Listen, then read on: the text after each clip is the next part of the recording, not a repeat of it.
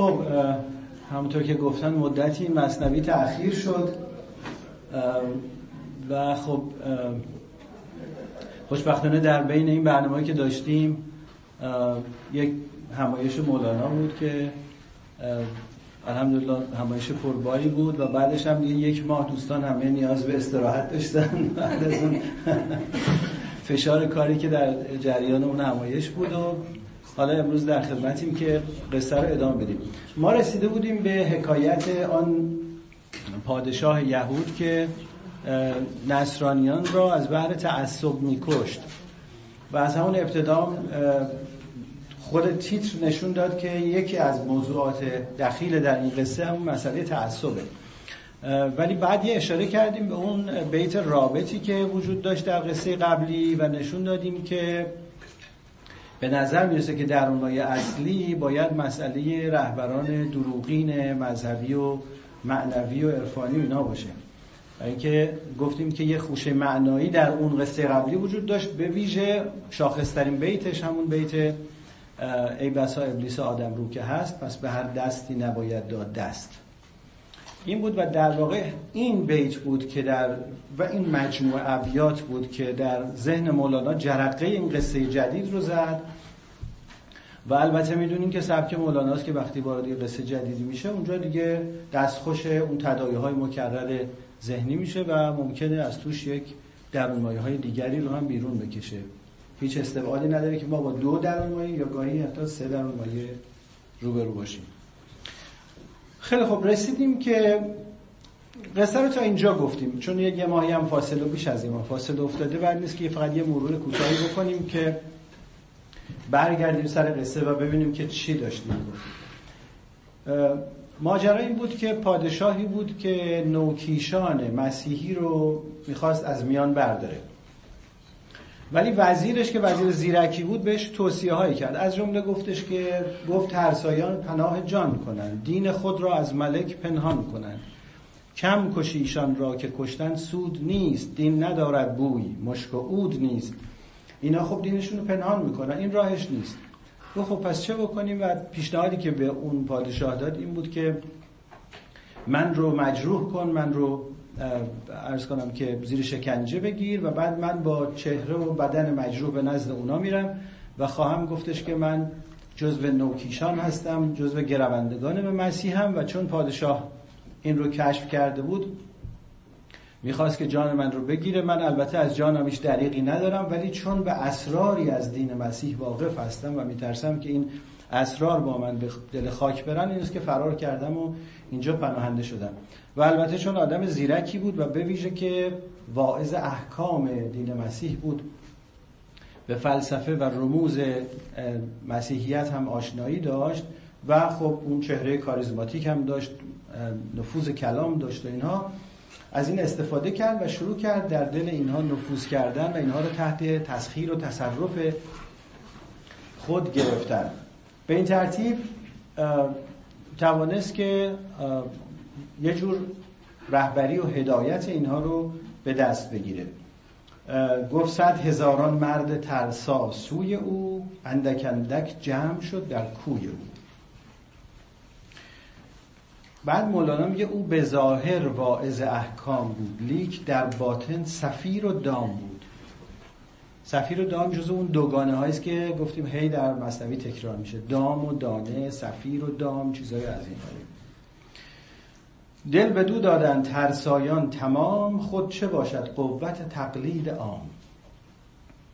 اینا بهش دل سپردن. و خب همینجا نشون میده این قصه قصه دو چیزه دو تا مفهومه یکی تعصب یکی هم تقلید عامه و این دوتا در واقع اون دوگانه زیرک و احمقه که همه جا تکرار میشه. زیرکانی هستن که احمقان رو در تسخیر خودشون می‌گیرن و به خصوص باید اون خمیرمایه اصلیش که تعصب هست اینجا فراهم باشه. دل در درون سینه مهرش کاشتند نایب ایسیش میپنداشتند. او به سر دجال یک چشم لعین ای خدا فریاد رس نعم المعین. بعد مولانا شروع کرد اون درد دل همیشگیشو اونجا گفتن. صد هزاران دام و دانست خدا ما چو مرغان حریس بینوا. دم به دم پابسته دام نویم هر یکی گر باز و سیمرغی شویم. میرهانی هر دمی ما را و باز سوی دامی می‌رویم ای بی نیاز. ما در این انبار گندم می‌کنیم. گندم جمع آمده گم می‌کنیم. می نیندیشیم آخر ما به هوش که این خلل در گندم است از مکر موش. موش در انبان ما حفره زده است و از فنش انبان ما ویران شده است که اونجا بعد اون دفعه شرح دادیم. میگه میره اونجا راجبه اون وسوسه های درونی صحبت می‌کنه که اینا چگونه بارقه های معنوی انسان رو خاموش می‌کنن و انسان رو توهی از معنویت هایی که در طول سالها اندوخته می‌کنن. اما میگه عده از آدم های زیر اینجا مولانا یه نکته اضافه می‌کنه. میگه ولی یه عده بودن که اینا رو میفهمیدن. در همون جامعه مسیحیت در همون ارز کنم اجتماع مسیحیت یه تعدادی بودن که اینا میفهمیدن که یه اتفاقی داره میفته ظاهر این سخنان چرب و شیرینه ولی یه زهری هم به زهری هم اندوده شده این حرفا. تشخیص می‌دادن که زهری تو این داستان هست. تشخیص می‌دادن که این دل سپردگی به این آدم و این دلباختگی نهایتا ممکنه به جاهای خطرناکی بکشه. میگه هر که صاحب ذوق بود از گفت او لذتی می‌دید و تلخی جفت او. تشخیص می‌دادن یه تلخی هم توی سخنان هست. یعنی یک به اصطلاح یک نفع شخصی رو هم توش تشخیص می‌دادن. نکته ها می‌گفت او آمیخته در جلاب قند زهری ریخته. جلاب همون گلابه در واقع معرب گلابه. مثل اینکه یه زهری رو در یه شربت گلابی انگار آمیخته کردن. اینو میفهمیدن. خب همیشه عده هستن که وقتی جامعه داره به سمت کیش شخصیت و شخص پرستی و بود پرستی و اینا میره اینا معمولا زودتر از بقیه تشخیص میدن و تلاش می‌کنن که یه هشداری بدن یه نکتهی بگن. البته اینجا راجب این که اینا افشاگری هم کردن آیا چیزی گفتن مولانا سخنی نمیگه. ولی معمولا اینجوره دیگه. معمولا یه کسانی هستن که همیشه صدای پای شخص پرستی رو صدای گامه های فاشیزم رو تشخیص میدن زودتر از بقیه. و اعلام هم می‌کنن ولی خب اینا همیشه تنهان. اینا همیشه تنهان. برای اینکه اون گفتمان غالب جوری است که نمی‌ذاره مردم به چیز دیگری بیاندیشن و خب باید یه هوشمندی می‌خواد که آدم همیشه بتونه از اون discourse غالب بتونه قدری ارتفاع بگیره و بتونه چیزی رو خارج از اون اقیانوسی از خارج از اون در واقع شبکه های نیرومند پنهانی که ذهنها رو تسخیر کرده بتونه نگاه بکنه تشخیص بده و سخن بگه خلاصه اینجور آدما معمولا تنها. در بهترین حالت اینا معمولا تمسخر میشن کسی بهشون توجهی نمی‌کنه. و در بدترین حالت معمولا تکفیر میشن. گفت که دکتر شفیع کتکنی شعری داره میگه که گه گه دهری و گه ملحد و کافر باشد. گه دشمن خلق و فتنه پرور باشد. باید بکشد عذاب تنهایی را هر کو که ز عصر خود فراتر باشد.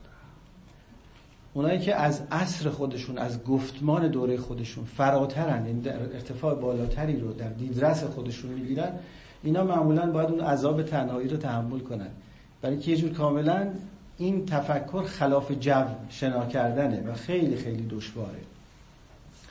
خلاف حکومت عمل کردن از یه جهتی آسونتر از خلاف جو عمومی بودنه. برای اینکه اونجوری آدم یه به حال یه وجهه اپوزیسیون پیدا می‌کنه حتی مورد ستایش هم قرار می‌گیره. قهرمان میشه به نوعی. ولی خلاف جو غالب فکر کردن و سخن گفتن همیشه آدم بایکوت می‌کنه.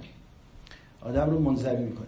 به هر حال در مورد اینا مولانا البته چیزی نمیگه ولی میگه اینا میفهمیدن که این اطلاع هست. و مدت شش سال در هجران شاه شد وزیر اتباع عیسی را پناه. شش سال به حال روی ذهن اینا کار کرد و مورد پناه اینا قرار گرفت. اینا بهش پناه دادن. دین و دل را کل به دو بسپرد خلق. دین و دل رو بهش سپردن. پیش امر حکم او میمرد خلق. اگر که دستور می‌داد که جان رو فدا کنین می‌کردن. یعنی خلاصه یک تقریبا میشه گفت یعنی تحقیقا یک ولایت مطلقی بر اونها پیدا کرده بود و اینا کاملا این وزیر رو منهاج نجات میپنداشتن در حالی که اون اومده بود که یک سنگ تفرقه در منزل شیشه ای اینا بیاندازه و به هر حال جمع اونها رو متلاشی کنه. خب قوم عیسی هم میگه که اینجا میگه که دوازده من دارم به سرعت میگم که قصه رو تموم کنیم و بعد اون محتوای کلیشو یعنی در مایه اصلیشو با هم بررسی کنیم تا بتونیم برگردیم بیایم سر اون پاره فکرها. چون می‌خوایم نکته رو فروگذار نکنیم. قرارمون نیست که بریم تو اون دیتیل و جزئیات گم بشیم بلکه می‌خوایم ببینیم که اجمالا چه فکرهای مرکزی حاکم بر این است خب میگه قوم عیسی دوازده تا سبت بودن. سبت که یعنی اون فرزند و اسبات البته در معنی گروه هم اومده سبت شبیه یهودیان که فرزندان یعقوب دوازده فرقه یا گروه بودن در واقع دوازده فرقه منشعب از دوازده فرزند یعقوب بودن. مسیحیان هم خب گفتن که دوازده هواری بودن. احتمالا قصه الهام پذیرفته از اون مسئله دوازده هواری که اینها رو تقسیم کرده به دوازده دسته و گروه. خب هر کدوم من بر اون قبیله و خاندان خودشون سیادت و رهبری داشتن و دستورشون متعاقد اعتماد جمله بر گفتار او اقتدای جمله بر رفتار او پیش پیش او در وقت و ساعت هر امیر جان بدادی گر بدو گفتی بمیر. خلاصه اینجور در اختیار بودن حالا این وقت شروع می‌کنه نقشش رو و حیلش رو اینجوری اجرا می‌کنه. این دوازده رهبر رو دعوت می‌کنه و با هر کدوم جداگانه یه جلسه می‌ذاره و تلاش می‌کنه که به اونها دستورالعملهایی برای زندگی برای رستگاری برای عاقبت به خیری بده و به این ترتیب به اونها راه رسم زندگی رو یاد بگیره. ولی برای هر کدوم یه دستور عملی متفاوت و گاهی متضاد با دیگری آموزش میده. بعد اینجا مولانا دونه دونه بر میشماره دیگه. مثلا به یکی میگه که به یه گروهشون میگه که ریاضت و گرسنگی شرط رستگاری است شرط قبول توبه است. به یه عده دیگه میگه که ریاضت چه معنی داره؟ ما باید به بخشش خداوند فقط تکیه بکنیم. ریاضت به جایی نمی‌رسد. به یه عده میگه چشم بر جود و بخشش خداوند داشتن شرک باید فقط توکل داشت. به یه دیگه میگه که عوامر و نواهی که در دین اومده اینا لازم الاجرا نیست. اینا فقط اومده که عجز ما رو نشون بده. و اینا لزومی نداره که مثلا شریعت رو رعایت کنیم. به یه میگه نه بالعکس همینجور. به یه میگه قدرت خودت رو در نظر داشته باش. انسان قدرتمنده به دیگری. میگه انسان عاجزه در جمع معلفه برایند معلفه قدرت هایی که در این روزگار هست. انسان عجز داره. به یه کسی میگه شمع تفکر رو باید اهمیت داد. اصل تفکر و اندیشه آدمی است. به کس دیگری میگه که باید شمع تفکر رو خاموش کرد. اون چه که مهمه تصفیه باطنه. آدم باید تزکیه بکنه بره سراغ تصفیه باطن. خلاصه به یکی میگه نعمات خداوند این همه نعمت خدا داده باید اینا رو گرفت استفاده کرد. بر تحصیل لذات کرد بر تمام نعمت ها و لذات, لذات این دنیا دندان فشرد. به دیگران میگه که دلیلی نداره که آدم وقتی یه چیزی رو خود خوشش میاد حتما اون چیز خوبی باشه. اتفاقا تباهی ها توی این لذت هاست. و دقت دارین که در این حال مولانا داره عملا اون فرقه هایی که در دوره خودش هم اندیشه هاشون مطرح هست و اون جنگ هفتاد و دو ملتی که در دوره خودش هست عملا همه اینها رو شرح میده و در زبان این دوازده هواری یعنی در زبان این وزیر می‌گذاره. به کسی میگه که در جستجو استاد باید بود گوهر و نژاد راه به جایی نمی‌بره. به دیگری میگه که استاد برای چی می‌خوای؟ استاد خود تویی.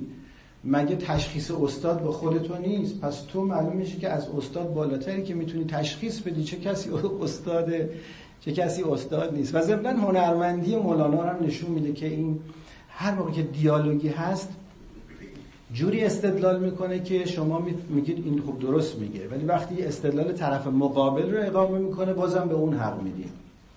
این هم هنرمندی است که واقعا در مولانا هست. به یکی میگه که تمام ذرات جهان عملا منیفستیشن یک ذات واحدن. به یه عده دیگه میگه که وحده کدوم احمقیه که این تکسر رو بتونه اصلا در عالم منکر بشه این همه گوناگونی و پدیده های مختلفی که در خلقت هست.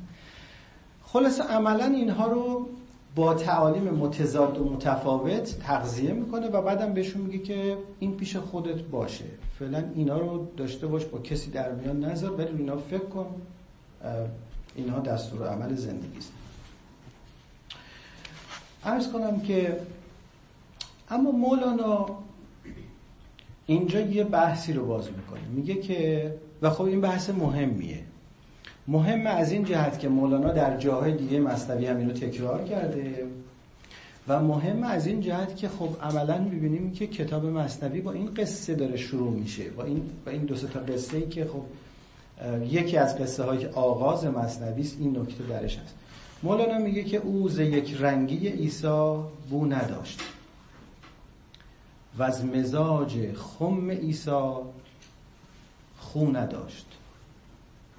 جامعه صدرنگ از آن خم صفا ساده و یک رنگ گشتی چون زیا میگه که این فقط واعظ احکام بود. از سرشت و طبیعت عیسی بوی نبرده بود.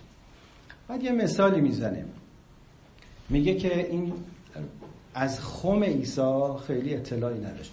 خب می‌دونین حضرت عیسی معجزات مختلفی بهش منصوب هست. در کتب مقدس هم که خب به سراحت اومده مثل زنده کردن مرده شفا دادن مثلا کسی که دچار بیماری های پوستی یا بینا کردن نابینا مثلا نمی‌دونم تبدیلش آب به شراب و چیزهایی از این قبیل که در کتب مقدس آمده. بعضی از معجزاتی که به عیسی نسبت دادن در کتاب های مقدس هست. برخیش هم و تو این تفاسیر رو اینها اومده. مثلا به خصوص در تفاسیر اسلامی هم خیلی چیزها به عیسی نسبت داده شده که اینها دیگه اومدن تو ادبیات در شعر شعرهای مختلف موضوع اندراج و تلمیح و اینا قرار گرفتن و خیلی راجبشون سخن گفته شده. از جمله این قصه است که حالا معلوم نیست چقدر راسته چقدر دروغه ولی به هر حال این قصه رو گفتن و عرفا استفاده خودشون رو از این قصه می‌کنن. اونم اینه که گفتن عیسی در جوانی پیش یک استاد رنگرزی کار می‌کرد کسی که جامعه ها رو رنگ می‌کرد. و بعد یه خمی داشت خم های متعددی داشت توی هر کدوم رنگی بود و بعد پارچه ها رو تو هر کدوم که میریختن طبیعتا به اون رنگ در میامد استاد وقتی به مسافرت می‌رفت کار رو به عیسی سپرد و رفت و برگشت دید عیسی تمام لباس ها رو تو یه خم ریخته در حالی که باید اینا رو توضیح می‌کرد. معترض شد و دلیلش رو پرسید و بعد عیسی گفت بسیار خوب چه رنگی می‌خوای؟ هر رنگی که او برمیشه مرد او از توی همون خم لباس رو به رنگ دلخواه استادش بیرون می‌کشید و این رو جزء معجزات عیسی برشمرده حالا ببینید مولانا استفاده خاصش رو می‌کنه و در واقع توی عرفان این قصه برای خودش اون جایگاه خودش رو پیدا کرده. میگن یه متافوری است خم در واقع متافور یا تمثیلی است از قلب ولی یا انسان کامل یا از قلب عارف که تمام کسرت ها و تفاوت ها در این خم به وحدت می‌رسن به یک پارچگی می‌رسن. اون عارفی که دانای این, این واقعیت میشه و ذهنش باردار این دانش میشه که پس پشت تمام این تکسرها و تفاوتها یک ذات واحد وجود داره. و تمام عالم در حقیقت تجلی اون ذات واحد هستن. همه چیز به یک خم برمیگرده. همه این کسرت ها رو یه خط تولیدن و از یه کارخونه بیرون میان. به تعبیر مولانا از بنگاه عدم بیرون میان. اون چیزی که در واقع به عیسی نسبت میده. این قصه البته در تفاسیر اسلامی مثل مثلا کشف الاسرار رو توی ارسان قصص الانبیاء سعالبی اینها اومده و خلاصه از اونجا راه پیدا کرده. جالبه این قصه خیلی شبیه یعنی در واقع میشه گفتش که از زیباترین تکرارهای این مفهوم در اون شعر ابن عربی است. ابن عربی که می‌دونید یکی از بهش میگن پدر عرفان نظری. در واقع هم عارف بود و هم فیلسوف بود و کسی بود که برای اولین بار مبانی عرفان و تصوف رو تدوین کرد. در معاصرت با مولانا هم داره هیچ حدود چهل سال از مولانا زودتر به دنیا آمده چهل شاید سال. ولی شاگردش صدرالدین قنیوی که در دوره مولانا هم عصر مولاناست و همزمان با مولانا هم یک کلاسی داره و تدریس می‌کنه. ابن عربی پیش از اونه. خیلی از بزرگان فلسفه و عرفان به ابن عربی ارادت داشتن. کتاب معروفش که فسوس الحکم و دیگری ترجمان الاشواق هست. توی این ترجمان الاشواق که اشعار فوق العاده زیبای عرفانی داره و من یکی از اونها رو برای شما در این گروه تلگرامی خواهم گذاشت که هم متن عربیش و هم ترجمه انگلیسیش و هم یک موسیقی که اون شعر رو خوانده که در جریان نوع فکر او و شعر او قرار بگیریم. یه شعر خیلی مشهوری داره. لقد سار قلبی قابلا کل صورت فمرعى لقزلان و دیر لرهبان و بیت لاوسان و کعبت طائف و الواح تورات و مصحف قرآن. ادین و بدین الحب فانا توجهت رکائبه فالحب دینی و ایمانی. میگه که قلب من پذیرای همه صورت هاست. چراگاه آهوان است و صومعه راهبان است و عبادتگاه بتپرستان است و کعبه حاجیان. الواح تورات است و کتاب مقدس قرآن. دین من دین عشق است و مرکب عشق مرا به هر سوم که خاطرخواه اوست می کشد این است دین من و مذهب من. یکی از زیباترین شعرهای مندرج تو همین ترجمه الاشباق هست. این البته نکته است که خب خود مولانا هم سعی می‌کنه تو این قسمت بهش اشاره بکنه. یعنی وقتی جلوتر میریم درست اون ابیات 681 به بعد مولانا میگه چون به صورت بنگری تو همین بخش ها چون به صورت بنگری چشم تو دوست این عددهایی که من میگم در واقع متناسب با نسخه نیکلسون هست. و اون دوستانی که اون نسخه آقای گلپینارلی رو دارن می‌بینن که کنارش دو تا شماره است که شماره خودشه و یه شماره هم به لاتین نوشته که اون شماره در واقع بر اساس شمارش ابیات نسخه اصلی نیکلسون هست. چون به صورت بنگری چشم تو دوست. خب وقتی نگاه می‌کنیم خب ما دو تا چشم داریم. تو به نورش در نگر که از چشم رست.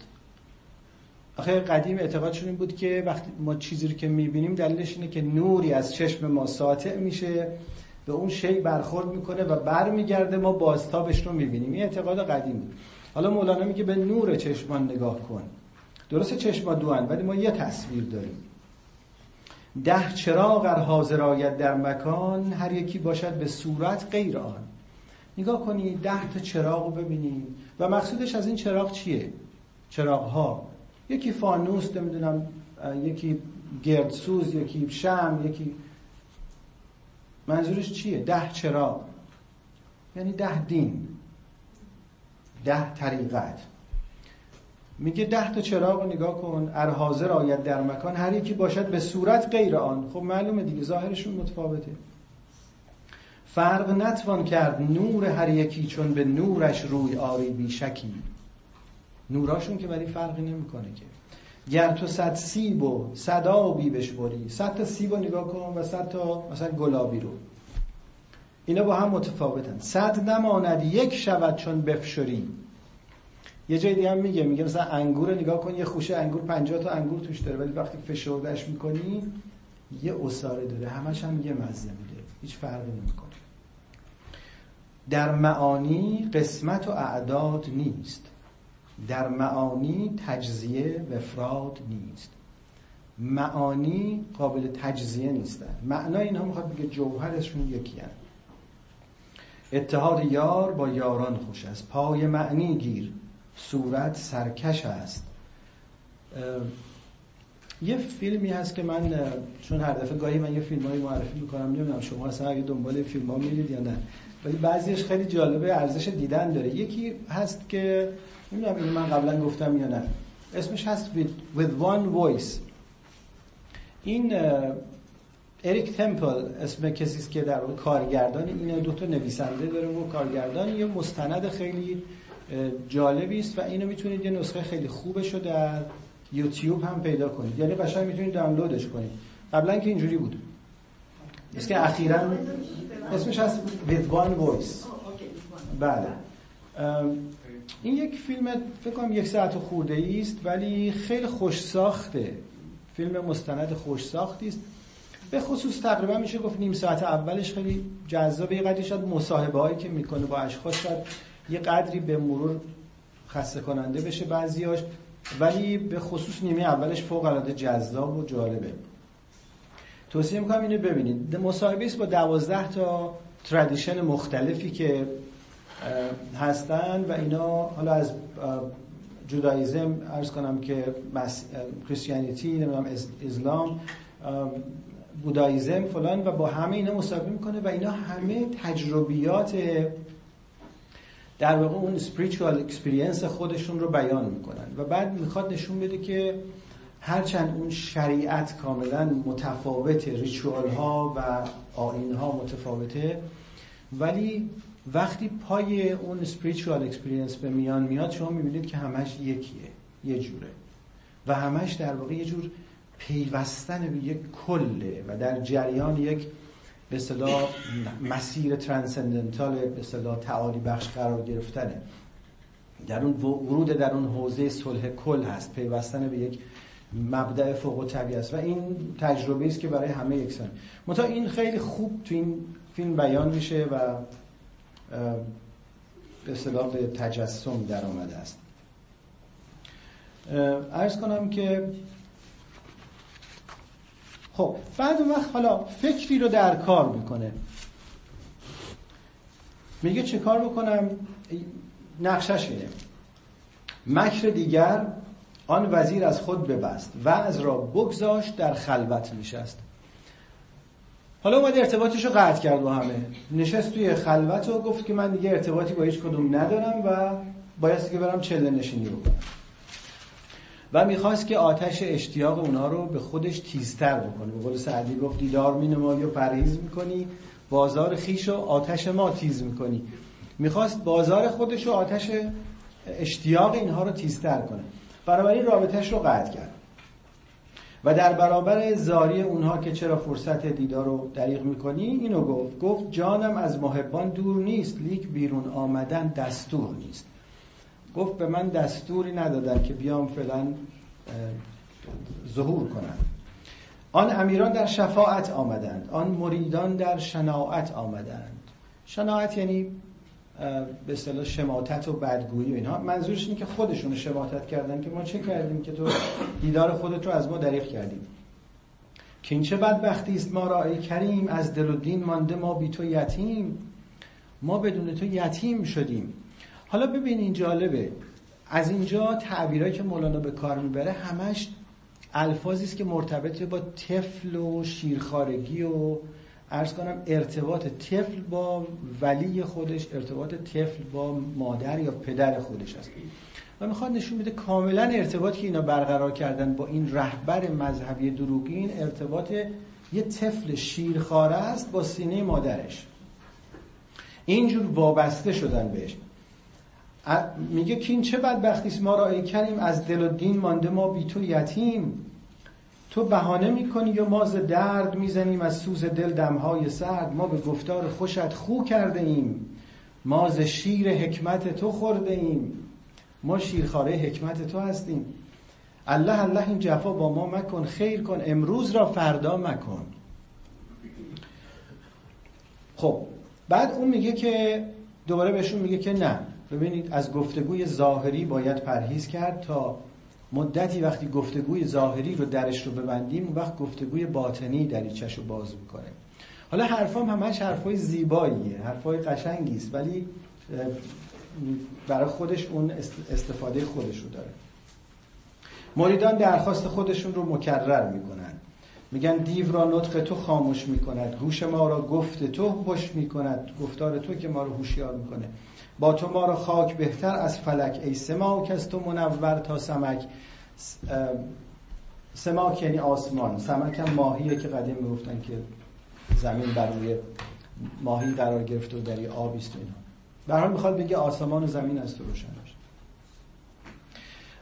خب اون اینجا حالا یه دیالوگ داره من تکرار میشه. اون میگه که نه خب اگر من امین شما منو متهم نکنید. به حرف من ایمان بیارید و کاری که من میگم انجام بدید.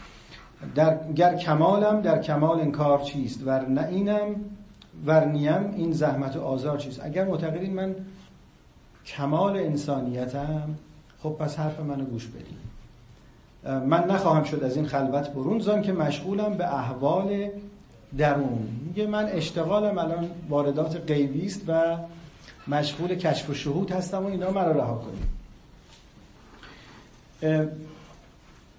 ارز کنم که بعد مریدان میان شروع می‌کنن اینجا التماس کرد این بخش خیلی بخش جالبی است و در واقع اینجا یه اتفاقی میفته که از اون موارد نادر در مصنوی است. مولانا اینجا داره مریدان رو تصویر می‌کنه که آمدن پیش این و دارن دیگه اون تیر آخرین تیر ترکششون رو رها می‌کنن. و التماس می‌کنن که دیدار خودت رو و گفتگوی خودت رو از ما دریغ نکن. تو مثل, مثل, مثل بچه ای که از دایه خودش جدا مونده. بعد درست ببینید از بیت 599 نسخه نیکلسون هست. جمله گفتند ای وزیر انکار چیست؟ ببینید اگه بخوام اینجا تیترشو بگم که شاید روزی خانم بتونن بیارنش.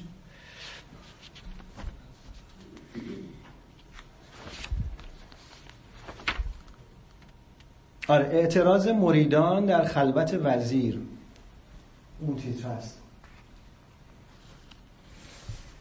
اینجا شما یه نگاه کنید به این از همون ابتدای این بخش. میگه جمله گفتنده وزیر انکار چیست؟ یا انکار نیست.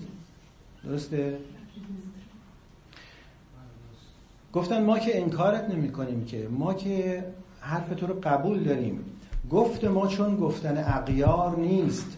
ما که غیر نیستیم. اشک دیده است از فراغ تو روان. آه آه است از میان جان جان. طفل با دایه دوباره ببینید این مثال بکنیم طفل با دایه نه استیزد ما که ستیزه با تو نداریم. ولی گرید گرچه نبد داند ننیک اینجا به محض اینکه مسئله گریه و زاری به میان میاد درست از بیت چهارم به بعد یک منطق گفتمان عوض میشه. یعنی این سه بیت در اصل گفتگوی مریدان هست با وزیر که هر دوشون عملا شخصیت های منفی هستن برای اینکه اونا اون زیرک اینا احمقن. درسته؟ درست اینجا از بیت چهارم یعنی از این بیت که میگه ما چو چنگیم و تو زخم می‌زنی اصلا مولانا به طور کل قصه رو فراموش کرده.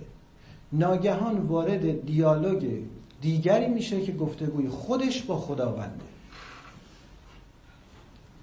و این خب در واقع شیوه است که شما در کتاب های دیگه نمی‌بینید اصلا. که اینجور منطق گفتمان یا منطق discourse اصلا عوض میشه مولاناست که داره دیگه سخن میگه. نه با وزیر نه با اون شخصیت منفی بلکه با خداوند. ما چو چنگیم و تو زخم می‌زنیم. زاری از ما نیم تو زاری می‌کنیم. ما چو ناییم و نوا در ماز توست ما چو کوهیم و صدا در ماز توست ما چو شطرنجیم من در بردومات بردومات بردومات ما ز توست خوش صفات. کاملا ببین وصف خداونده و به اون مقام فنا داره اشاره می‌کنه. چون در مبانی عرفان و تصوف میگن که فنا یک مراتبی داره در عرفان و یکی از مراتب فنا رسیدن به این دریافته که بهش میگن فنای افعالی. یعنی بنده با همه وجود می‌فهمه که همه فعلا مستحلک در فعل خداونده. و همه چیز در ذات خداوند غرقه مستحیل در اونه اینو میگن مقام فنای افعالی. هیچ استبعادی نداره به نظر من که مولانا توی چون این اتفاق افتاده در جای دیگه مالا نشون خواهم داد. مولانا در حین سرایش ابیات دستخوش حالات میشه. یعنی اون حالات کشف و شهودی بهش دست میده. و یادش میره که اصلا گفتگو و دیالوگ در چه ارتباطی بود. به طور کل منفک میشه از اون مسیر متداول سخن. ما که باشیم ای تو ما را جان جان ما تا که, تا که, تا که ما باشیم با تو در میان. ما عدم هاییم و هستی های ما تو وجود مطلقی فانی نما ببین اصلا معلومه دیگه خطاب به خداست. وجود مطلقی که فانی نماست حالا فانی نما یعنی چی؟ یعنی فانی نیست ولی به نظر فانی میاد. برای اینکه از فرط نور در واقع مخفی شده. انقدر مثل اینکه آدم به خورشید نگاه کنه از شدت تابش تابش چشمش جای دیگری رو نبینه. از اون به فرط ظهور گاهی اوقات هست که اختفا صورت می‌گیره. ما همه شیران ولی شیر علم. علم یعنی چی؟ پرچم. پرچم دیگه. قدیم شکل حیوانات رو به عنوان مثلا یه نماد روی پرچم ها میذاشتن دیگه. میگه ما همه شیران ولی شیر علم حملمان از باد باشد دم به دم. حملشان پیدا و ناپیداست باد. جان فدای آن که ناپیداست باد. یا اینجا چی داریم بله؟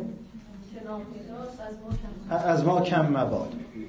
لذت هستی نمودی نیست را. عاشق خود کرده بودی نیست را. لذت انعام خود را وامگیر یا لذت انعام خود را وامگیر انعام نیست انعام باید بگیم. چون انعام یعنی چهار پا. انعام یعنی بخشیدن و بخشش کردن. نقل و باده جام خود را وامگیر ور بگیری کیت جستجو کند؟ نقش با نقاش چون نیرو کند؟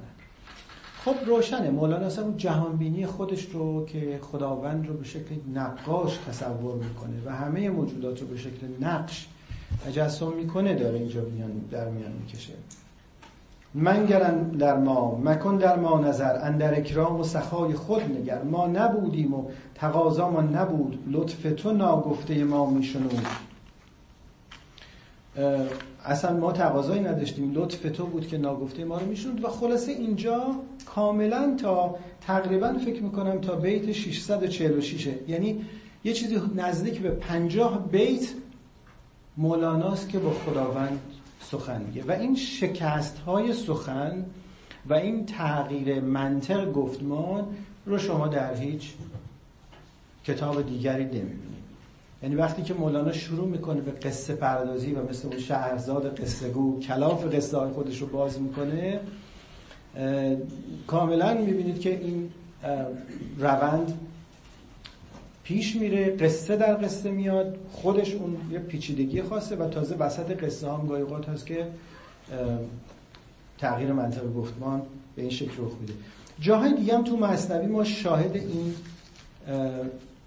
این مواقعی هستیم که از خود بی خود میشه. مثلا یکیش دفتر دوم اون قصه مردی که اون مرد خاربونی که خاری سر راهش سبز شده بود و نمی‌کند و به تأخیر میفته اونجا یه بخشی داره. توی همون دفتر دو دفتر سه ظاهر شدن روح القدس بر مریم توی اون قصه هم باز شبیه این رو می‌بینید.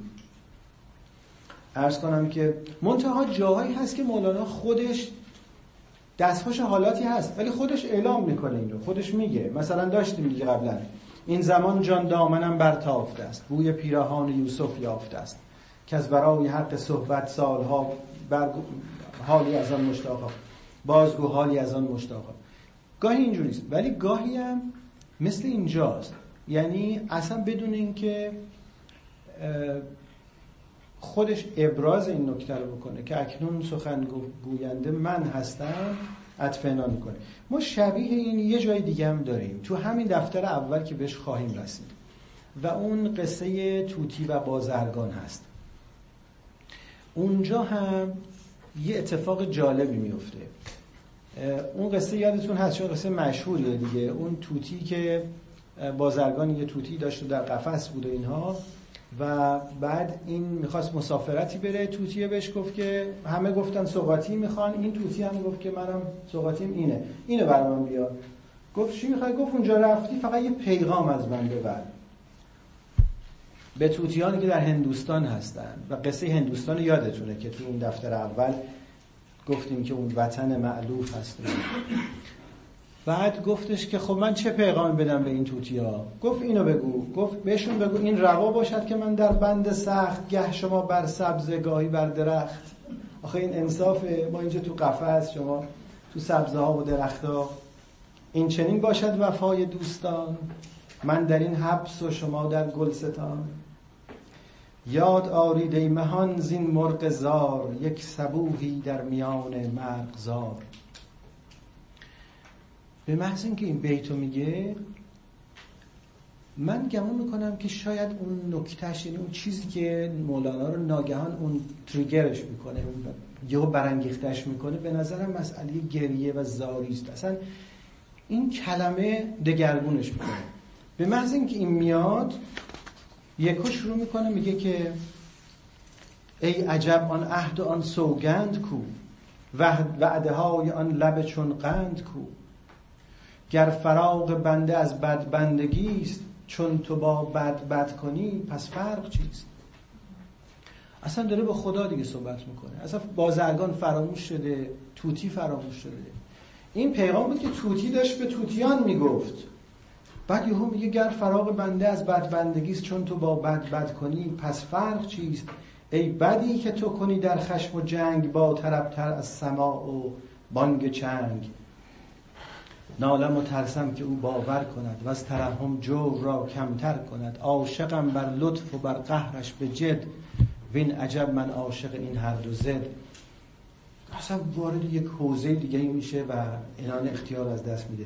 خیلی جالبه. این مواردی که می‌تونم بگم که واقعا در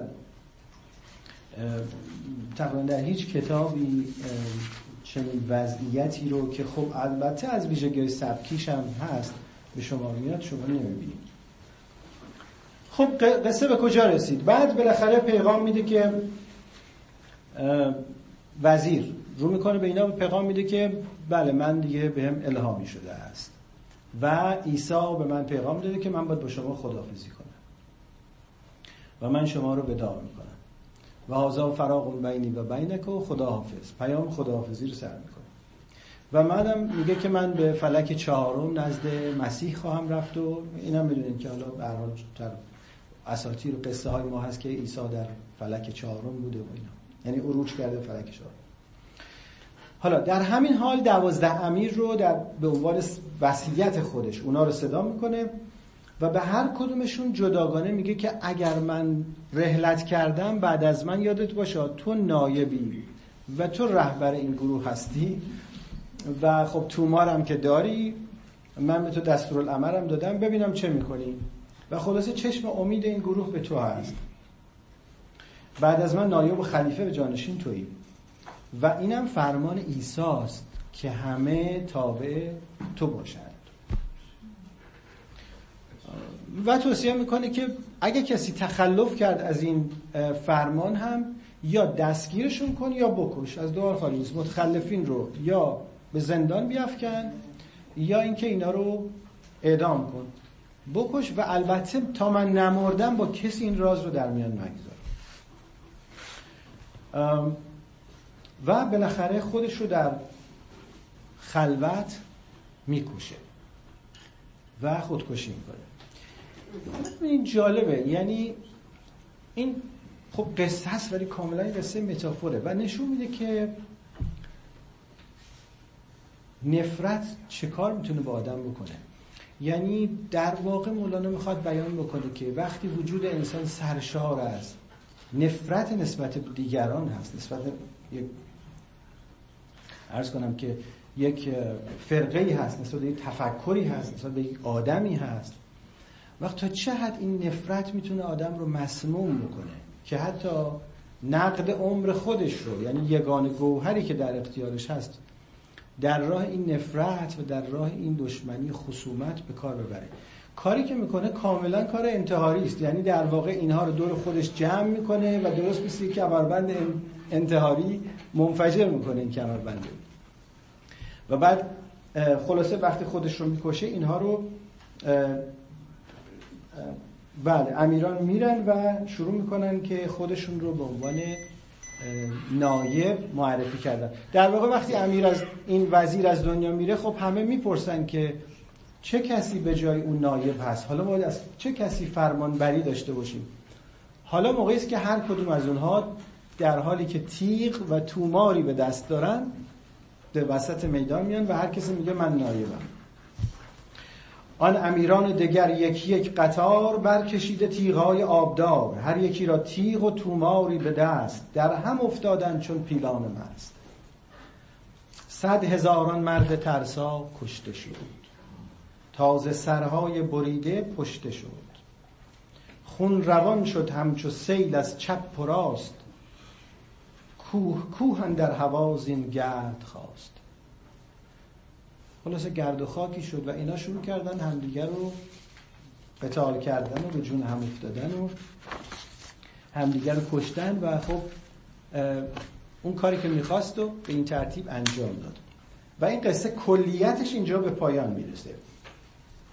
و البته مولانا در اون قسمت آخر استدلال می‌کنه که نام عیسی البته در قرآن اومده بود. عده‌ای واقف بودن به این اونها دوچار این معرکه نشدن و خودشون رو درگیر این مناقشه نکردن و برکنار موندن و از این حرفا. ولی به هر حال اجمال قضیه این است که قصه کلیتش اینجا به پایان می‌رسه و اون درون مایه اصلیش رو بیان می‌کنه. حالا فقط یه شرح کوتاهی راجع به درون مایه اصلی نکته رو من اضافه کنم و بعد برگردیم ببینیم اگه فرصتی بود برسیم حالا به اون پاره فکرها که اونا هم هر کدوم در جای خودشون جالبن. و قبلا من اشاره کردم که پاره فکرهایی که در مصنوی وجود داره یعنی اون نکات فرعی هم خودشون گاهی اوقات میشن در مایه اصلی در یه قصه دیگری و اونجا به تکرار میان. ببینید اینجا پس بنابراین گفتیم که قصه کلی چیه؟ همونطور که نشون میده گرایش پیدا کردن به این آدم تقلید و تقلید کورکورانه است. و تعصب ورزیدن نسبت به اون شخصه. و بعد داره مسئله زعامت اون رو مطرح می‌کنه که بر اساس زیرکی خودش و بر اساس نقص فهم عمومی و حماقتی که در میان مردم وجود داره و تقلید و تبعیت کورکورانشون قصه پیش میره. من اون دفعه اشاره کردم گفتم که این مفهوم یک مفهوم فوق العاده پرتکرار در مصنوی است. نمی‌خوام خیلی حالا دو مرتبه اون رو تکرار کنم فقط اشاره می‌کنم برای کسانی که در جریان اون نبودن.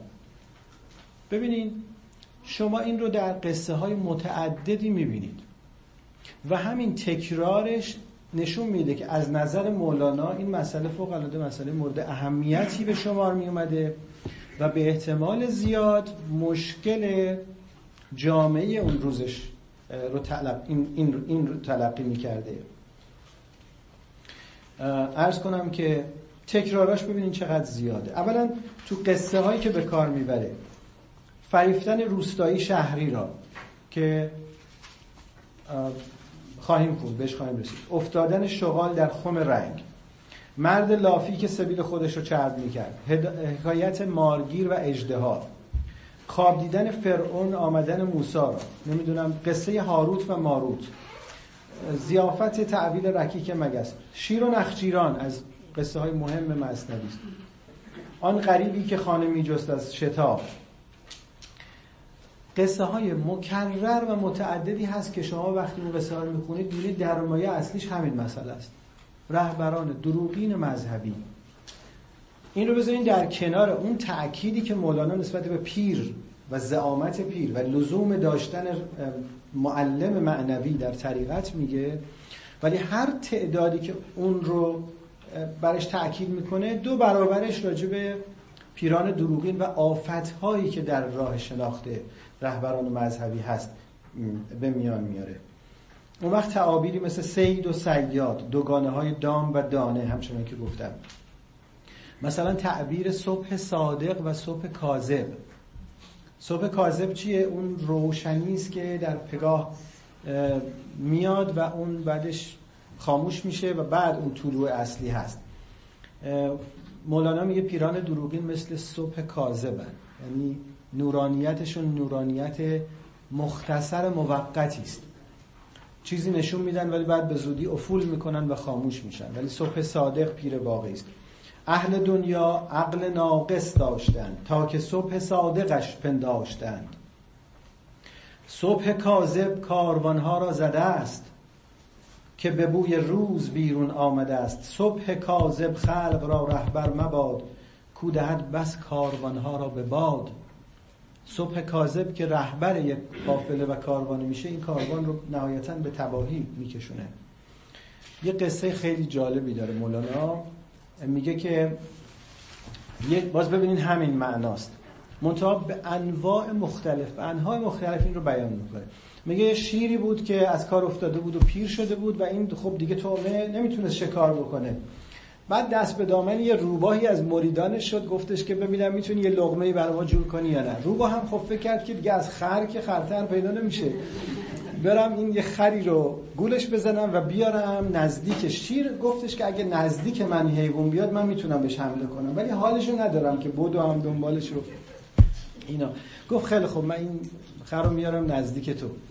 بعد خلاصه رفت و یه خری رو پیدا کرد و شروع کرد بهش گفتن که ببین چه نشستی اینجا تو این صحرای خشک سنگلاخ آخه این زندگیه این که نکبته این چه زندگیه؟ بیا بریم من بهت نشون بدم یه سرزمین سبز فراخی که پر از نعمته و تا کمر آدم این سبزه ها اومدن بالا. بیا اونجا هر چی می‌خوای بچر. آخه این چه زندگی بهش خو گرفتی؟ صبر در صحرای خشک و سنگلاخ احمقی باشد جهان حق فراخ. آخه چرا اینجا به اینو چسبیدی؟ نقل کن زینجا به سوی مرغزار میچر آنجا سبزه گرد جویبار. مرغزاری سبز مانند جنان سبزه رسته اندر آنجا تا میان تا کمرت سبزه ها اومدن. هر طرف در وی یکی چشمه روان اندرو حیوان مرفه در امان. خلاصه این در باغ سبز رو بهش نشون می‌داد. روباه کیه؟ این روباه مکار کیه؟ که در باغ سبز نشون میده. ولی باغی رو نشون میده که تو شیر خوابیده است. و این کافی نزدیک بشه و اون شیره بدرتش. همون رهبر دروغینه همونه که دعوتت می‌کنه. و وقت یه مفهومی که دائما توی مصنوی هست اینه. در پی هر دعوتی نباید رفت. اینا این خوشه معناییه. مثلا تو قصه شهری و روستایی که بهش خواهیم رسید اونجا می‌بینیم. یه روستایی هست که هی شهری ها رو دعوت می‌کنه و این آخر سر تسلیم میشه میره. ولی پدرش در میاد اونجا که میره. مولانا می‌خواد بگه آقا هر کسی که گفت بسم الله نباید بگه یا الله. به دعوت کرد در باز هر جایی که ما نباید بریم که هر دعوتی رو که نباید بپذیریم که. بعد میگه که مولانا میگه میگه وقتی این روباه اینا رو بهش می‌گفت از خری او را نمی‌گفت ای لعین تو از آن جایی چرا زاری چنین؟ اگه تو مال اون سرزمینی پس چرا خودت اینقدر زار و نزاری؟ کو نشاط و فربهی و فر تو؟ چیست این لاغرتن مزتر تو؟ چون ز چشم آمدی چونی تو خشک چون ز ناف آهویی کو بوی مشک. زانچه می‌گویی و شرحش می‌کنی زانچه می‌گویی و شرحش می‌کنی چون نشانی در تو نامد ای سنی. چرا از اینهایی که شرحشو می‌کنی چرا هیچ نشانی در تو نیست؟ چرا این همه حرف معنویات می‌زنی و رستگاری می‌زنی و رسیدن به وحدت می‌رسی؟ چرا این وحدت رو در وجود خودت آدم مشاهده نمی‌کنه؟ میگه از خری اینا رو نمی‌پرسید ازش. اگه تو از چشم اومدی از اون چشم سار اومدی چرا خودت خشک لبی پست؟ توجه می‌کنید و اون وقت این تأکیدش دائما خلق را بنگر که چون ظلمانی در متاع فانی چون فانی جای دیگه شهر پر دوز دست و پر جام کنی.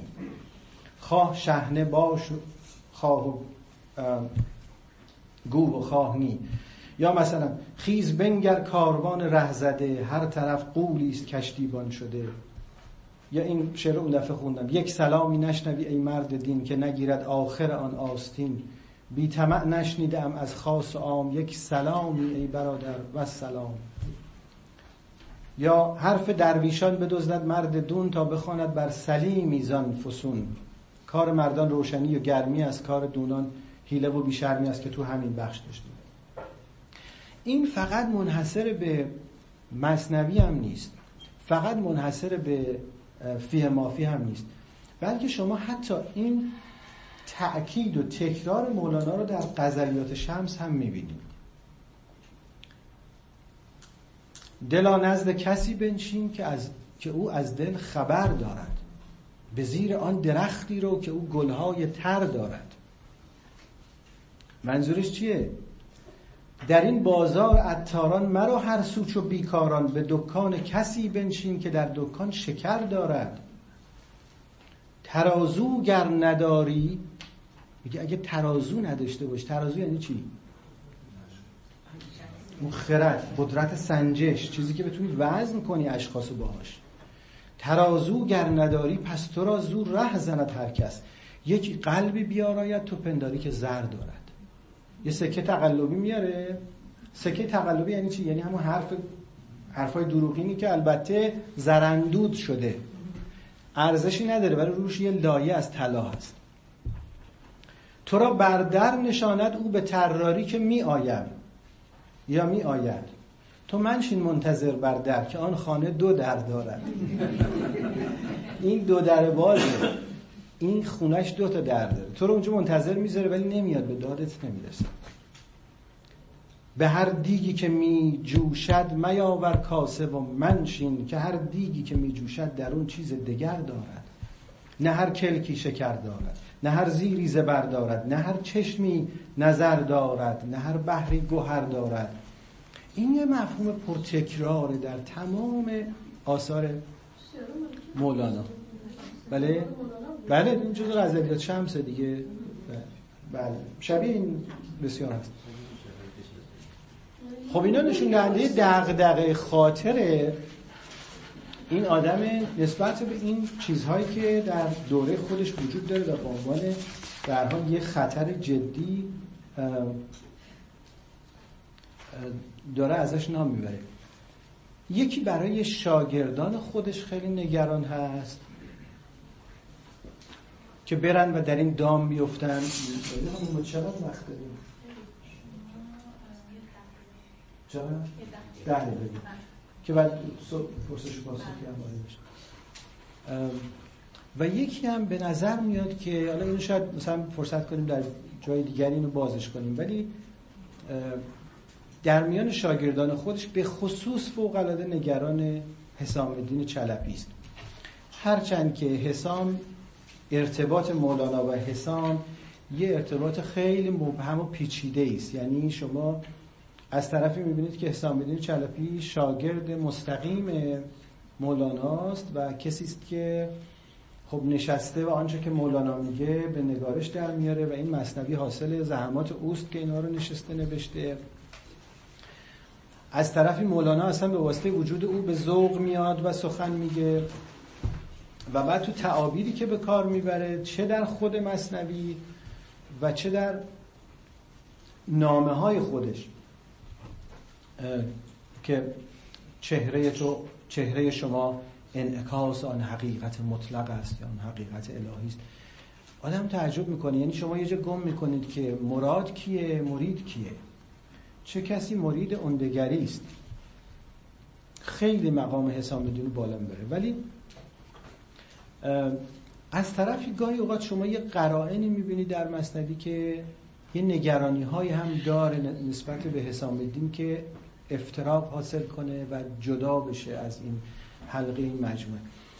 این چندین سال پیش آقای دکتر سیروس شمیسا که استاد ما بودن و هستن خیلی آدم دقیق و نظر و تیزنگری است پژوهشگری است دکتر شمیسا شاید بر برخی از آثارشون آشنا هستید ایشون یه سال یه مقاله نوشته بود راجع به علت تأخیر دفتر دوم مصنوی که معروفه میگن که مشهوره که میگن دفتر دوم دو سال به تعویق افتاد.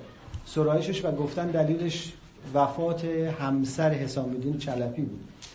ولی ایشون رفته تو این شک کرده. میگه که خب این خب معنی نداره. اگر واقعا این دوتا به هم اینقدر نزدیک بودن یعنی مولانا و حسام الدین و مولانا معلم معنوی او یا رفیق ارز کنم که عرفانی او بود. وقتی یه کسی اینقدر متعلم میشه که ممکنه دو سال بذاره بره خب طبیعتا آدم در هنگام این تعلمات روحی بیشتر نزدیک میشه به کسی که بهش نیازمنده و ازش نیرو و انرژی دریافت می‌کنه. چه معنی داره که این دو سال رها کرده باشه؟ اون وقت البته شروع می‌کنه یه دلایل در واقع یه جور نقد ادبی است. یه دلایل درون متنی و یه دلایل برون متنی. تاریخی پیدا می‌کنه و نشون میده که علتش رفتن حسام الدین بوده. مفارقت اوست از حلقه مولانا که یا حدس می‌زنه که یا خودش شیخ خانقاهی شده و خلاصه مشغولیت پیدا کرده چون پدرانش هم از شیوخ خانقاه هستند. و یا اینکه رفته گروش به کسی پیدا کرده. اینجا اون وقت اونجا تو دفتر دوم قرائنی وجود داره. گفت یار بد بلا آشفتن است چون که او آید طریقم خفتن است. حالا وارد اون نمی‌خوام بشم. رسیدیم اونجا شرح مبسوطی خواهیم داد. قرائنی وجود داره که نشون میده احتمال میده که او دور شده باشه. به ویژه اون مقدمه قدیمی دفتر دوم مصنوی باز یک قرائنی درش هست که به این فرض سهه می‌گذاره و یه خود تقویتش می‌کنه. خلاصه کلام مولانا نسبت به این مسئله خیلی نگرانه و براش مسئله مهمی است. به همین دلیلم زیاد روش تاکید می‌کنه.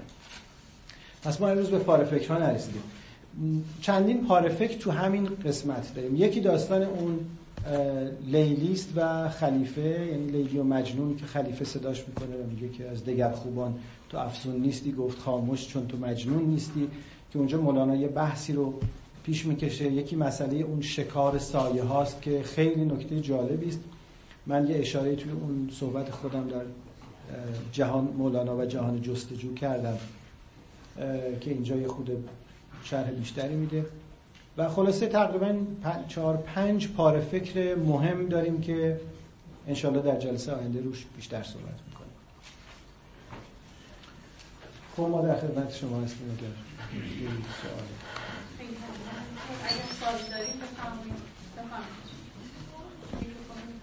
داریم سال شما زحمت کشیدین داستان بسیار جالبی رو تعریف کردیم در مورد همین بحث در نحوه من فکر کنم یه شباهت های به مولانا باید نمی‌دونم. از شما می‌خوام بپرسم. بالاخره تکلیف روشن نشده اینجا. ما هم هدف پادشاه رو نفهمیدیم علت رو نفهمیدیم. علت اینکه خب این وزیر چه چرا فشان کرده اینا رو این نکته بعدی اینه که که یه مقدار اینجا قضیه خود پیچیده میشه. ببینید ایشون دوازده تا جزئی رو میگه که اونا رو قانع می‌کنه که راه حق است. و اونا قانع میشن. ولی اون اسباب تفرق است. این خیلی بحثه به نظر من جالبیه. برای اینکه شما وقتی تو تاریخ اسلام نگاه می‌کنی یه موقع شما شک می‌کنید من از خودم بپرسم چطور پیغمبر بحث خلافت رو انقدر ول کرد و رها کرد و بعد ما یه حدیثی درست کرد و حدیث قدیر رو کنم که من باور دارم من خودم شیعان و قبول دارم کاری ندارم. ولی چرا قضیه سست شد. خب از یه طرف نگاه می‌کنم پیغمبر دیدگاه خیلی دموکراتیکی داشته که اومده به شورا واگذار کرد و از اون من نمی‌دونم مولانا شاید منظورش این بحثه. یعنی اینجا تکلیف مخاطب رو رها کرده. درست. خواستم نظر شما رو بپرسم. بله. نه نه من من که نه ببینین به نظر من تکلیف روشنه. داستان اینه که همون اول که شروع می‌کنه اصلا نگاه کنیم میگه که شاه از حقد جهودانه. چنان کشت گشت احول کل امان یارم امان. اگه یادتون باشه قصه اصلا با بحث احولی شروع شد یعنی دوبینی اول یه آفت چشم و یه آفت بینش رو مولانا وسط می‌کشه. این اشکال که انسان یک چیز واحد رو دو چیز یا چند چیز ببینه که معمولا اون به خاطر اقراض نهانی پیدا میشه. یعنی اینجا حقد رو مطرح می‌کنه و تعصب یعنی به محض اینکه مولانا در واقع می‌خواد بگه چه چیزهای آفت بینش انسان هستن. اقراض نهانی اقراض انسانی. مثلا خشم مثلا کینه مثلا حسادت. اینا ترازوی آدم رو از بالانس خارج می‌کنن. ترازویی که ما می‌خوایم باش بفهمیم که این درسته یا غلط باید حتما کالیبره باشه. یه چیزای ترازوی ما رو از کالیبره بودن خارج می‌کنه. توازنش رو به هم می‌زنه. مثلا کینه یکیشه. کینه باعث میشه ما درست نتونیم قضاوت بکنیم. اگه یادتون باشه ما تو بحث اول مصنوی اصلا مولانا ابتدای مصنوی رو با چی شروع کرد؟ یادتون باشه تو بحث توتی و بقال. گفت یادتون باشه یه چیزایی تو این جهان وجود دارن که ظاهرشون شبیه به همه ولی در گوهر و باطن با هم مخالفن. متفاوتن مثل چی؟ دو تا نی رو ببین توی آبخور دارن. هستن یکشون نی شکر یکی نی معمولیه. دو تا زنبور رو ببین تو یک دشت دارن میگردن. یکشون فقط نیش می‌زنه یکی اصل میده. دو تا آهو رو ببین یکی مشک داره یکی فقط سرگین و فضولات داره. همینجور. مثال های زد تو اون قصه. و تشخیص این کار دشواری است که آدم بفهمه که اینا در گوهر یکی نیستن هرچند ظاهرشون یکیه. تو این قصه درست برعکسش حالا میگه. میگه حالا یه چیزایی هم هستن که گوهرشون یگانه است ولی ظاهرشون متفاوته. چه چیزی باعث میشه که ترازوی انسان برای تشخیص اینا به هم بخوره؟ دست انسان دستخوش حسادت وقتی میشه. قاضی گفت دیگه گفت مثلا قاضی که رشوه می‌گیره. دیگه آیا می‌تونه مثلا قضاوت درستی بکنه؟ تموم شد. ترازوش به هم خورده. دیگه اونو متهم اونو محکوم می‌کنه اینو مبرا می‌کنه. درسته؟ پس بنابراین قصه روشنی داره میگه که پادشاهی است که به خاطر حقد می‌خواد اینا رو متلاشی کنه از بین ببره. تحمل دیدن این دگراندیشان رو نداره. این نوکیشان رو. خب؟ حالا یه مسئله دیگه اینجا پیش میاد. یه آدم زیرکی که اون میگه که من دخل اینا رو میارم. من ترتیب اینا رو میدم. نگرانش نباش. از چی استفاده می‌کنه؟ از تحمیق توده ها و تقلید و تبعیت کورکورانه که در مردم وجود داره. توجه می‌کنید اون وقت چه کار می‌کنه؟ دوازده فرقه از اینا می‌سازه عملا با تعالیم متفاوت و متضاد و هر کدوم رو نسبت به اون تعالیم متعصب می‌کنه. مولانا یه جا توی بیتی اشاره می‌کنه میگه که اصلا اینا اختلافات بنیادی نیست. یعنی حرفش اینه که آدم می‌تونه با باور به هر کدوم از اینها یعنی یه کسی ممکنه اعتقاد داشته باشه که آقا چراغ علم رو باید روشن نگه داشت. چه اشکالی داره؟ این می‌تونه با مسالمت در کنار کسی زندگی کنه که معتقد حقیقت فقط از راه تصفیه باطن به دست میاد. چرا اینا باید به جون هم بیفتن هم دیگر از بین ببرن؟ فقط وقتی است که اقراض این وسط میاد. حقد میاد این وسط. حسادت میاد این وسط. قدرت طلبی مثلا میاد وسط. یکیش آزمندی قدرته. آزمندی قدرت اصلا جایی برای داوری باقی نمی‌ذاره. داوری عدالت مندانه. توجه کنید اینجوریست. این در استاد منظور مولانا اینه که این دوازده گونه بخشی از حقیقت در درونشون هست. حتما هست. دقیقا. بخشی از باطل هم در درونشون هست. دقیقا. ببینید بخشی از حقیقت درشون هست ولی کل حقیقت نیست. و فقط کافی بپذیرن که من بخشی از حقیقت رو البته بهش دست یافتم. با توجه به بک‌گراند با توجه به توانایی ذهنی من بخشیشو دارم. من گوش فیل رو گرفتم معتقدم فیل باد بزنه. اون یکی دومش رو گرفته معتقد فیل یک تنابه یا هرچی یکی پاشو گرفته میگه فیل ستونه. ما نباید با هم بجنگیم. برای اینکه دست نمی‌تونه به تمام این مفهوم که عظیمه دسترس پیدا کنه دسترسی پیدا کنه مفهوم خداوند مفهوم خارج از دسترس یک نفره. یعنی در واقع مثل یه منشور هزار و چیز که هر کسی از زاویه خودش بهش نگاه می‌کنه. و همه هم در بخش خودشون درست دارن نگاه می‌کنن.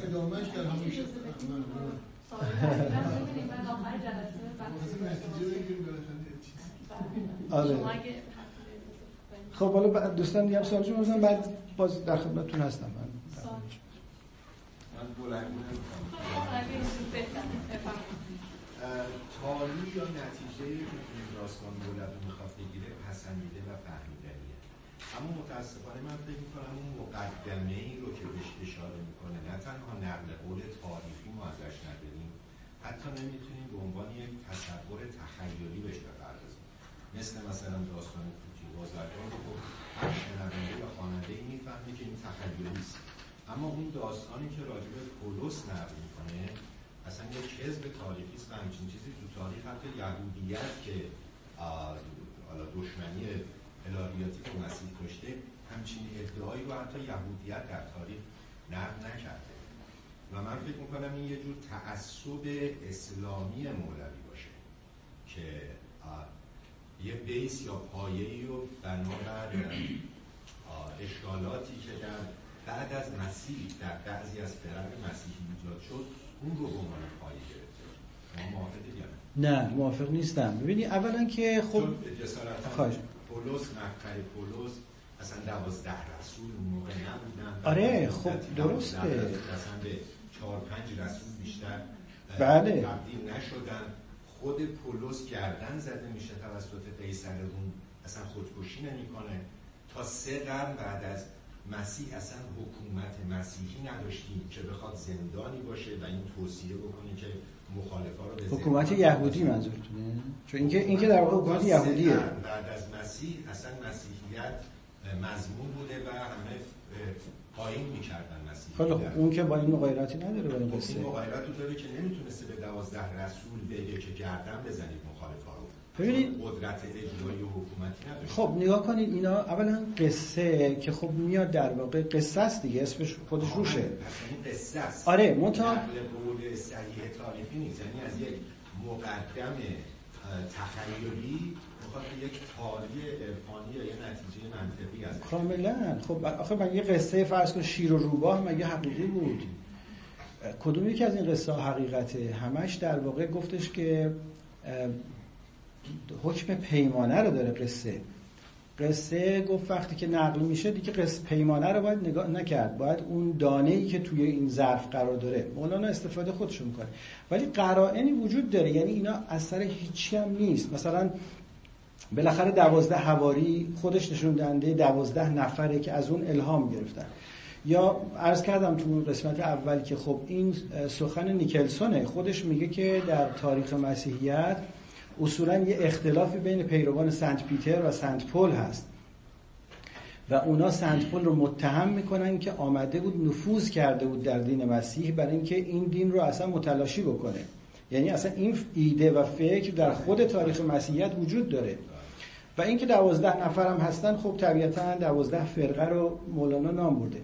در خود تورات و در کتاب قاموس کتاب مقدس هست که فرقه های مختلف مسیحیت در ابتدا با هم خیلی ستیز داشتن جنگ داشتن. و حالا این نه به صورت جنگ های مثل مثلا جنگ های صلیبی ولی به هر حال ستیزهای داخل سازمانیشون بوده. اینا همهشون اومدن توی کتاب های تفسیر مثل تفسیر مثلا ارز کنم که ابوالفتوح رازی مثلا تفسیر کشف الاسرار میبودی یا به خصوص تو قصص قرآن اینا نقل شدن. اینا مواد خام مولاناست. مولانا اینا رو می‌گیره و استفاده خودش رو می‌خواد بکنه. و نهایت هم میگه ای برادر قصه چون پیمانه است معنی در وی مثال دانه است و وقتی که خلاصه ننگرد پیمانه را چون گشت نقل. دانه معنی بگیرد مرد عقل ننگرد پیمانه را چون گشت نقل. مصادره به مطلوب می‌کنه و اصلا مولانا روشش اینه که حتی تو قصه هایی هم که در تداول عامه هست تو اونام دخل و تصرف می‌کنه و مصادره به مطلوب می‌کنه. قصه رو به نفع خودش عوض می‌کنه. آره این توجهی که شما میگید خیلی متشکرم از این توجه. درسته راست میگید. خب این که عینا واقع تاریخی نیست.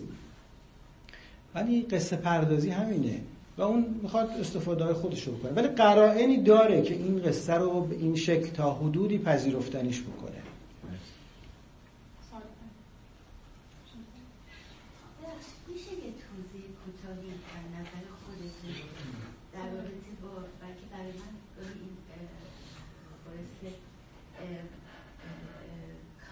میشه جایگاه ابن عربی ابوالحسن خرقانی سنایی عطار در رابطه با influence مولانا شما اینا چطور می‌بینید؟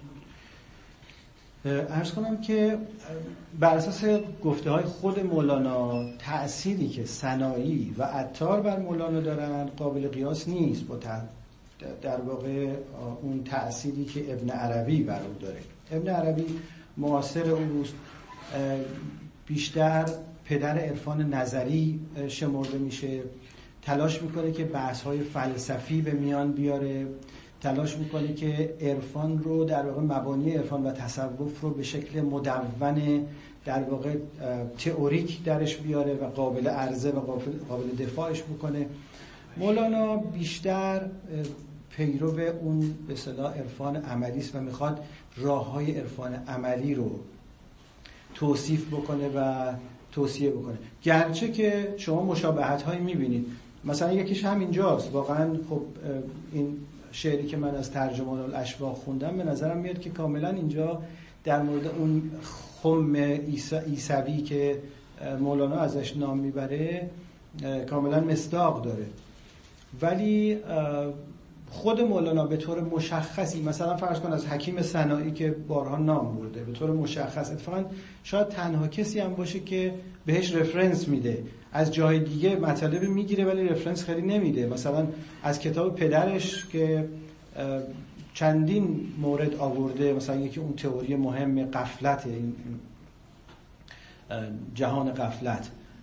که استون این عالم جان قفلت است هوشیاری این جهان را آفت است. خب این مستقیما در کتاب بهای ولد اومده و در کتاب غزالی اومده که بشه ولی هیچ نامی از غزالی و پدرش نمی‌بره.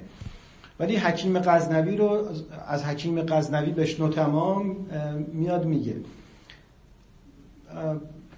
از عطار مثلا نام می‌بره ولی اونم خیلی کم. مثلا چند جا قصه هایی داره که از عطار مستقیم آورده ولی رفرنس نمیده. مثلا همون قصه باز و کمپیرزن مثلا قصه است که عطار آورده. یا شکایت پشه به سلیمان از جور باد باز از کتاب های عطار اومده ولی رفرنسی بهش نمیده.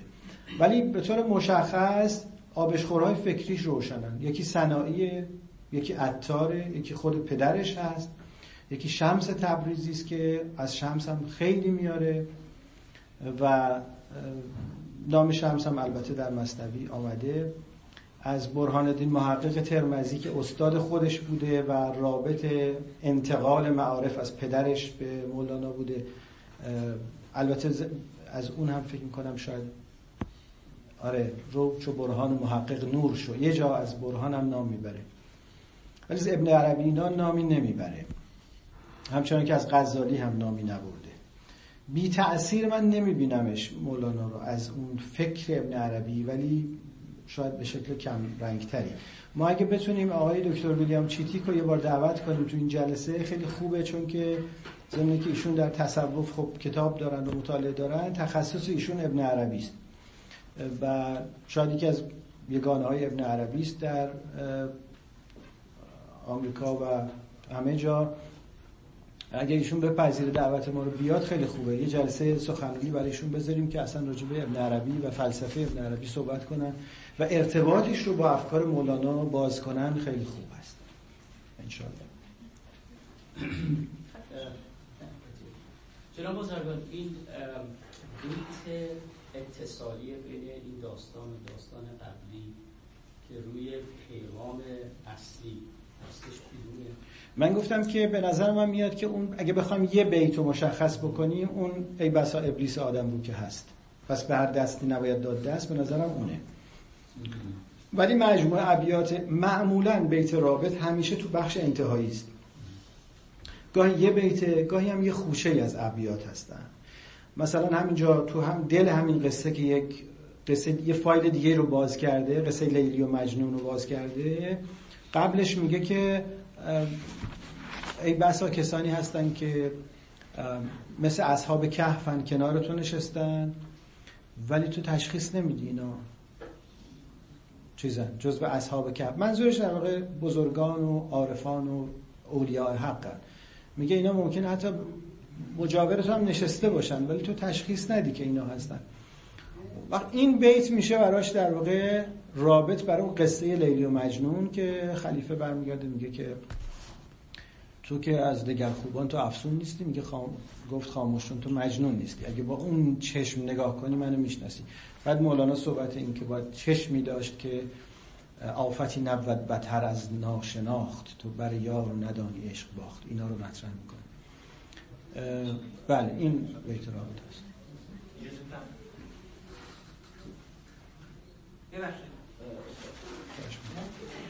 چهار پنج تا قصه و داستانی که داره همین مشابه همین تم رو داره که در مورد اون پادشاه این سرزمینه هستش که داره دو نفر دیگه نفر مرسود میشه. میره جلب توجه اون طرف مقابل رو جلب می‌کنه. تو که جمعه هم داریم توی خدمت شاهنامه هم داریم. این دیگه هم رفرنس شده دیگه امکانش هستش. یه بار دیگه بفهمید نگرفتم. داستانی که مشابه این هست و همچین حکایت پادشاه و سرزمین و اون فردی که در واقع به طرف مقابل جلب از یه طرف محدود میشه به طرف جلب توجه طرف مقابل رو جلب می‌کنه. جای دیگه هم دیدی. چهار یا پنج تا داستانی رو مشابه این حکایت ما داشتیم. مشابه همین بله بله.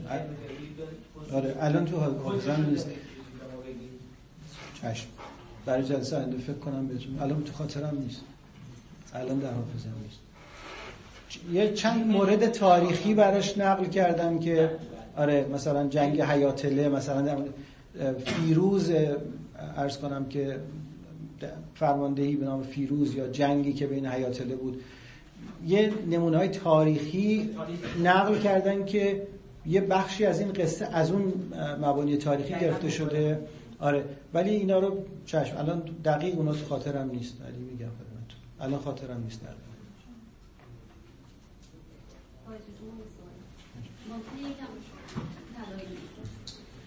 من سوالم راجع به مولانا نظر مولانا نسبت به عرفان و دین به نظر میاد خیلی گروبار باشه و همه در در جمع در بر ولی از لحاظ روش زندگی خودش آیا تمام مناسک مذهبی رو انجام می‌داده مثلا تمام این جزئیات مذهب اسلام رو رعایت می‌کرده یا بله بله بله. آره انجام بله.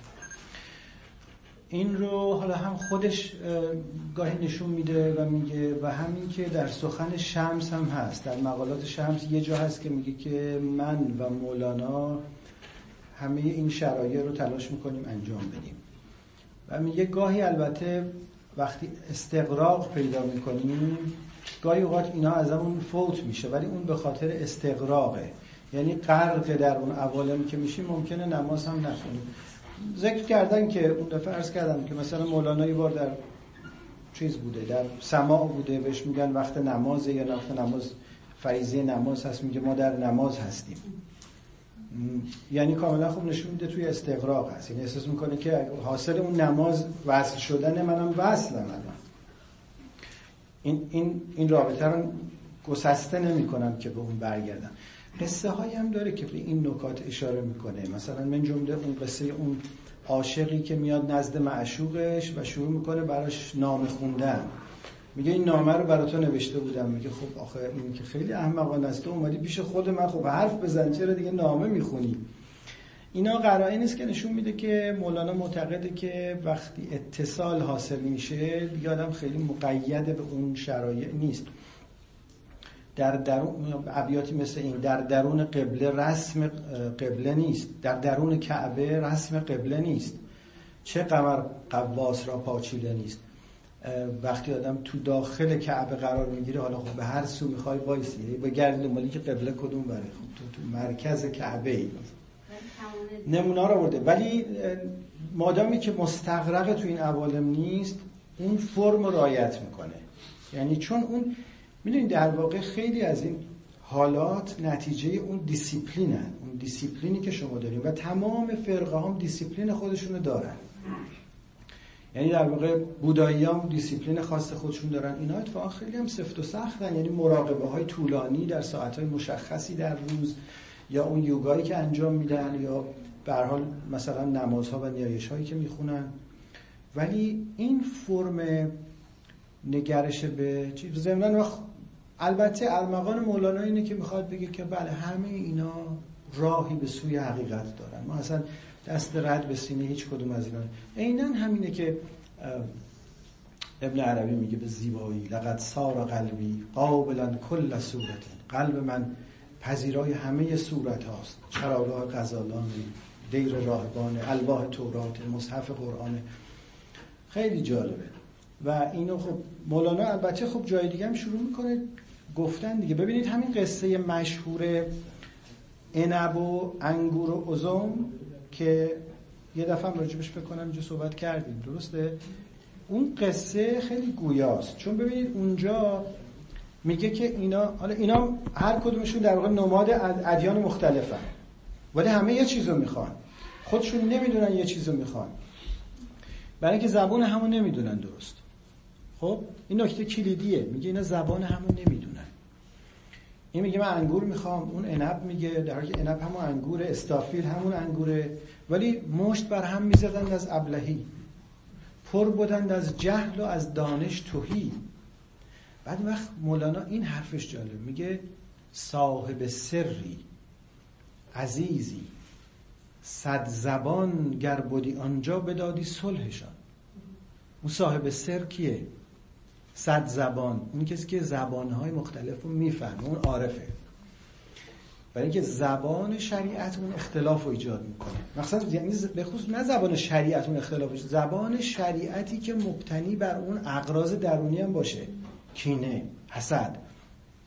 می‌دونی؟ اقراض درون داشته باشه صاحب سری عزیزی صد زبان گر بودی آنجا بدادی صلحشان. بعد بهشون چی می‌گفت؟ می‌گفت اگه یه همچین آدمی بود می‌گفت من با یک یه درمتون رو بدین به من. من با این یه درم آرزوی جملتان را می‌دهم. خب؟ ولی شرطش چیه؟ پس شما خاموش باشید. انستو تا زبانتان من شوم در گفتگو. یه پیام از این آشکارتر نیست که وقتی گفتگوی بین ادیان جوهر ادیان قرار بگیره یعنی اون عرفان قرار بگیره اون وقت صلح ایجاد می‌کنه. ولی وقتی گفتگو به دست گفتگو کنندگانی باشه که هر کدومشون یه مشکل ریشه ای دارن. خب اینا فقط میدمن تو اختلافات. فقط میدمن تو تمایزات. و این تمایزات اساس اختلاف و جنگ و نزاهای مذهبی قرار میدن. خودشون میرن وسط همدیگه منفجر می‌کنن. خودشون هم از بین می‌برن. خب این خیلی حرف مترقی است که قرن هشتم یه نفر بیاد بگه. و اون خلاف خلاف گفتمان دورشه. این دوره دوره جنگ صلیبیه. دوره جنگ مغوله. دوره جنگ است که بین قوریان و خارزمیان اینا هست. همه جا جنگ تو این عالم در این دوره. همه دارن همدیگر تیکه پاره می‌کنن. دادگاه تفتیش عقاید وجود داره. مجسمه به مشبهه حمله می‌کنن. مشبهه به معتزله معتزله به اشاعره. هر کدوم همدیگر رو به کجدینی بددینی دژدینی متهم می‌کنن و تکفیر می‌کنن. یه کسی تو این دوره پیدا بشه و بیاد داستانهایی ساز بکنه داستان فیل داستان انگور و عنب و ازم داستان همین پادشاه نصرانی کش پادشاهی که نصرانیان را میکشت از سر تعصب و اولا بگه حقد جهودانه. جالبه دیگه خیلی جالبه. من مولانا یه انسان کامل بوده و وقتی که کمال رسیده بازم شما فکر می‌کنید که نماز و روزه و اینا می‌خونه؟ چون که یکی از شعراشو که من الان یادم نیست هستش که وقتی می‌رسی به بالای نردبان اون شما میشه بگین دیگه سخت باشد. یادم نیستش بله بله می‌رسی به بالای نردبان دیگه احتیاجی نداری. اون بالا هستی که بری دوباره از اول برای همین شما میشه مثلا شعری شد بگیم که نماز می‌خونه یعنی مراسم دینی رو اجرا می‌کرده؟ ببینین قصه اینه که اولا این مفروضات شاید خیلی درست نباشه. یعنی اگه بگیم که مثلا مولانا یه انسان کامل بوده من نمی‌دونم تا چه حد. اصلا آیا ما انسان کامل در این جهان داریم یا نه؟ این خودش یه ادعایی است که اثباتش سخته. ولی می‌تونیم بگیم که انسانهایی تو این جهان وجود دارن که تجربه های کمالی دارن و این تجربه ها مدت های موقتی است. یعنی همون تجربه های اتصاله که همش مدت های موقتی است. و البته برخورداری ها و بهرهمندی هایی داره. مثل اینکه من یه لحظه وارد یه باقی بشم و بتونم از اونجا میوه های بیارم. توجه می‌کنیم سعدی یه قصه ای داره. میگه که کسی پرسید از آن گم کرده فرزند یعنی حضرت یعقوب پدر یوسف. درست میگم؟ یکی پرسید از آن گم کرده فرزند که ای روشن روان پیر خردمند ز مصرش بوی پیراهن شنیدی؟ چرا در چاه کنعانش ندیدی؟ میگه چطور تو بوی پیراهن یوسف رو از مصر میشنوی؟ ولی چطور نفهمیدی که اینو انداختن تو چاه کنعان؟ اون وقت سعدی از قول اون جواب میده. میگه بگفت احوال ما برق جهان است. دمی پیدا و دیگر دم نهان است. گهی بر تارم اعلا نشینیم گهی تا پیش پای خود نبینیم. اون تارم اعلا یعنی همون پله رو بالا رفتن این وضعیت اتصال دائمی, دائمی نیست یه وضعیت موقتی است. یعنی تمام عارفان به نظر میاد که مولانا قطعا یه تجربیات معنوی در سطح بالا داشته و اصلا کسی نمی‌تونه این حرفا رو بزنه. از خود این کلمات این خود این کلمات نشون میدن که اینا همش توش حقایقی هست. اینا نتیجه یک بارقه های کشف و شهودی است. اینا نتیجه لحظات اتصال با یه عالمی است. به هر حال خیلیاش مثل مثل inspiration مثل وحیه. ولی این آدمی نیست که دائما اونجا تو اون حوزه زندگی بکنه. آدمی نیستش که تو جهان غیب زندگی کنه. آدمی است بین مردم زندگی می‌کنه آدمی است دستخوش همین گرایش ها و کشش های نفسانی هم هست. بالاخره اینم گرسنه‌ش میشه. اینم دستخوش شهوت قرار می‌گیره. همسر داره فرزند داره زندگی عادی داره سلوک عادی داره. همچنان که پیامبران داشتن. ولی اینا تجربه های کمالی هم داشتن. در اون نمیشه شکی داشت. و اینجوریست که یه نفر بگیم که همیشه در مرکز کعبه قرار داشته که براش رسم قبله وجود نداشته باشه. ولی در اون لحظاتی که وصل می شده و این تجربیات داشته البته ممکنه مثلا نمازش هم از فوت بشه می‌دونی؟ ولی در مواقع دیگه این رو به جا می آورده اونو به عنوان یه دیسیپلینی که نهایتا منتهی به این درک و دریافت میشه مداومت می‌کرده برش